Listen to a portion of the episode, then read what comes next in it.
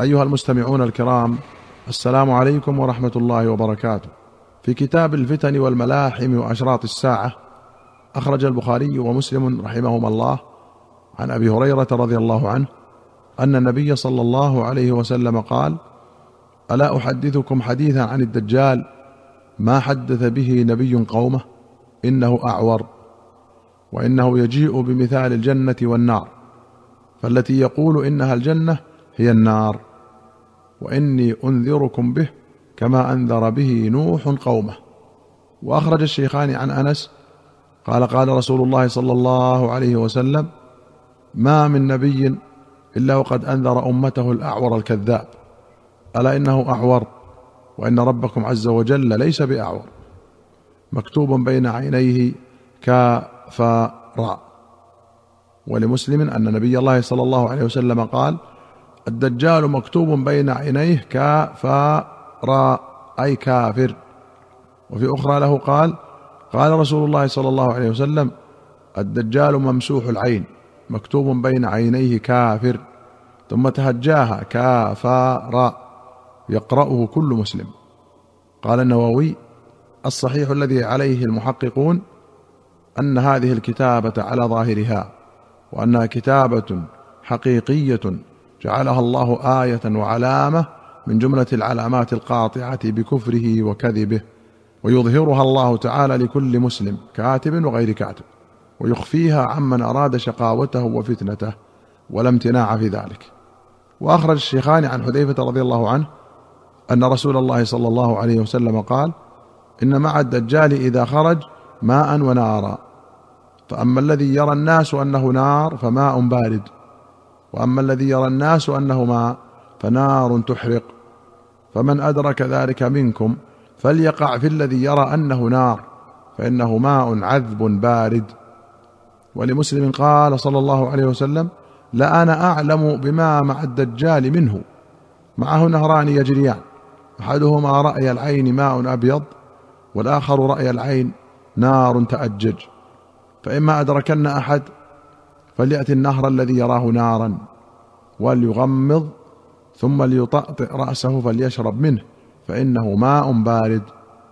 وإن الدجال ممسوح العين عليها ظفرة غليظة مكتوب بين عينيه كافر يقرأه كل مؤمن كاتب وغير كاتب. وفي أخرى له قال الدجال أعور العين اليسرى جفال الشعر معه جنة ونار فناره جنة وجنته نار قوله فإما أدركن أحد هكذا هو في أكثر النسخ وفي بعضها أدركه أحد. والظفرة بالتحريك جلدة أو لحمة تغشى العين ناتئة من الجانب الذي يلي الأنف. وقوله أعور العين اليسرى قد سبق أنه أعور العين اليمنى في حديث ابن عمر في باب أحكام الحج وأنه ممسوح إحدى عينيه. قال ابن حجر قوله أعور العين اليمنى قد اتفق عليه من حديث ابن عمر أي البخاري ومسلم فيكون أرجح. وإلى ذلك أشار ابن عبد البر لكن جمع بينهما القاضي عياض. فقال تصحح الروايتان معا بأن تكون المطموسة والممسوحة هي العوراء الطافئة بالهمز أي التي ذهب ضوءها وهي العين اليمنى كما في حديث ابن عمر.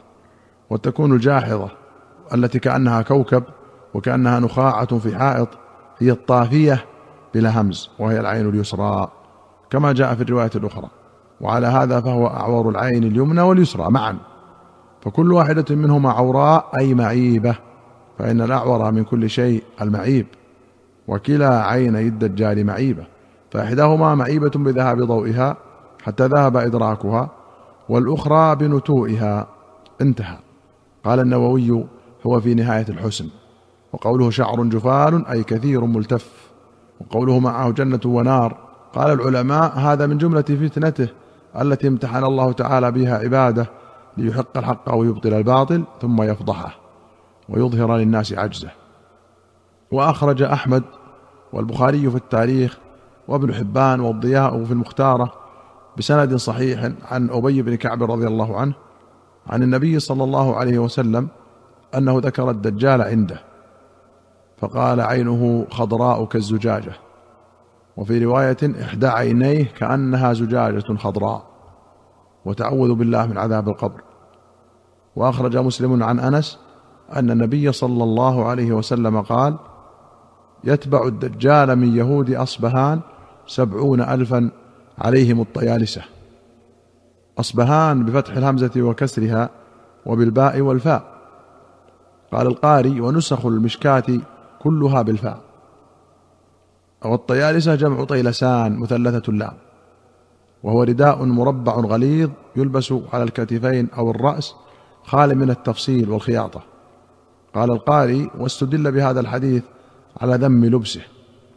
وأخرج مسلم عن أبي هريرة أن رسول الله صلى الله عليه وسلم قال يأتي المسيح من قبل المشرق همته المدينة حتى ينزل دبر أحد ثم تصرف الملائكة وجهه قبل الشام وهنالك يهلك. وأخرج مسلم عن عبد الله بن مسعود قال كنا مع رسول الله صلى الله عليه وسلم فمررنا بصبيان يلعبون فيهم ابن صياد. ففر الصبيان وجلس ابن صياد فكأن رسول الله صلى الله عليه وسلم كره ذلك. فقال له النبي صلى الله عليه وسلم تربت يداك أتشهد أني رسول الله؟ فقال لا. بل تشهد أني رسول الله؟ فقال عمر بن الخطاب ذرني يا رسول الله حتى أقتله. فقال رسول الله صلى الله عليه وسلم إن يكن الذي ترى فلن تستطيع قتله. وفي رواية قال كنا نمشي مع النبي صلى الله عليه وسلم فمر بابن صياد.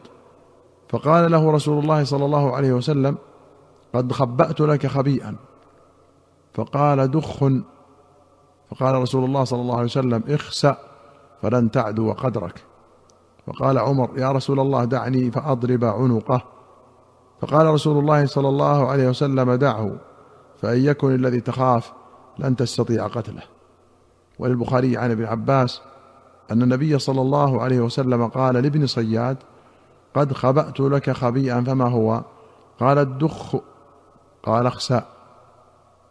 قال النووي الصحيح المشهور أنه صلى الله عليه وسلم أضمر له آية الدخان وهي قوله تعالى فارتقب يوم تأتي السماء بدخان مبين قال القاضي وأصح الأقوال أنه لم يهتدي من الآية إلا لهذا اللفظ الناقص على عادة الكهان ويدل عليه قوله صلى الله عليه وسلم اخسأ فلن تعدو قدرك أي القدر الذي يدرك الكهان من الاهتداء إلى بعض الشيء. ولا يصل إلى بيان أمور الغيب. وقوله اخسأ بفتح السين وسكون الهمزة زجر واستهانة أي امكث صاغرا أو ابعد حقيرا. يقال خسأت الكلب أي أبعدته وطردته. والخاسئ الصاغر المبعد المطرود. أيها المستمعون الكرام إلى هنا نأتي إلى نهاية هذه الحلقة. حتى نلقاكم في حلقة قادمة إن شاء الله. نستودعكم الله. والسلام عليكم ورحمة الله وبركاته.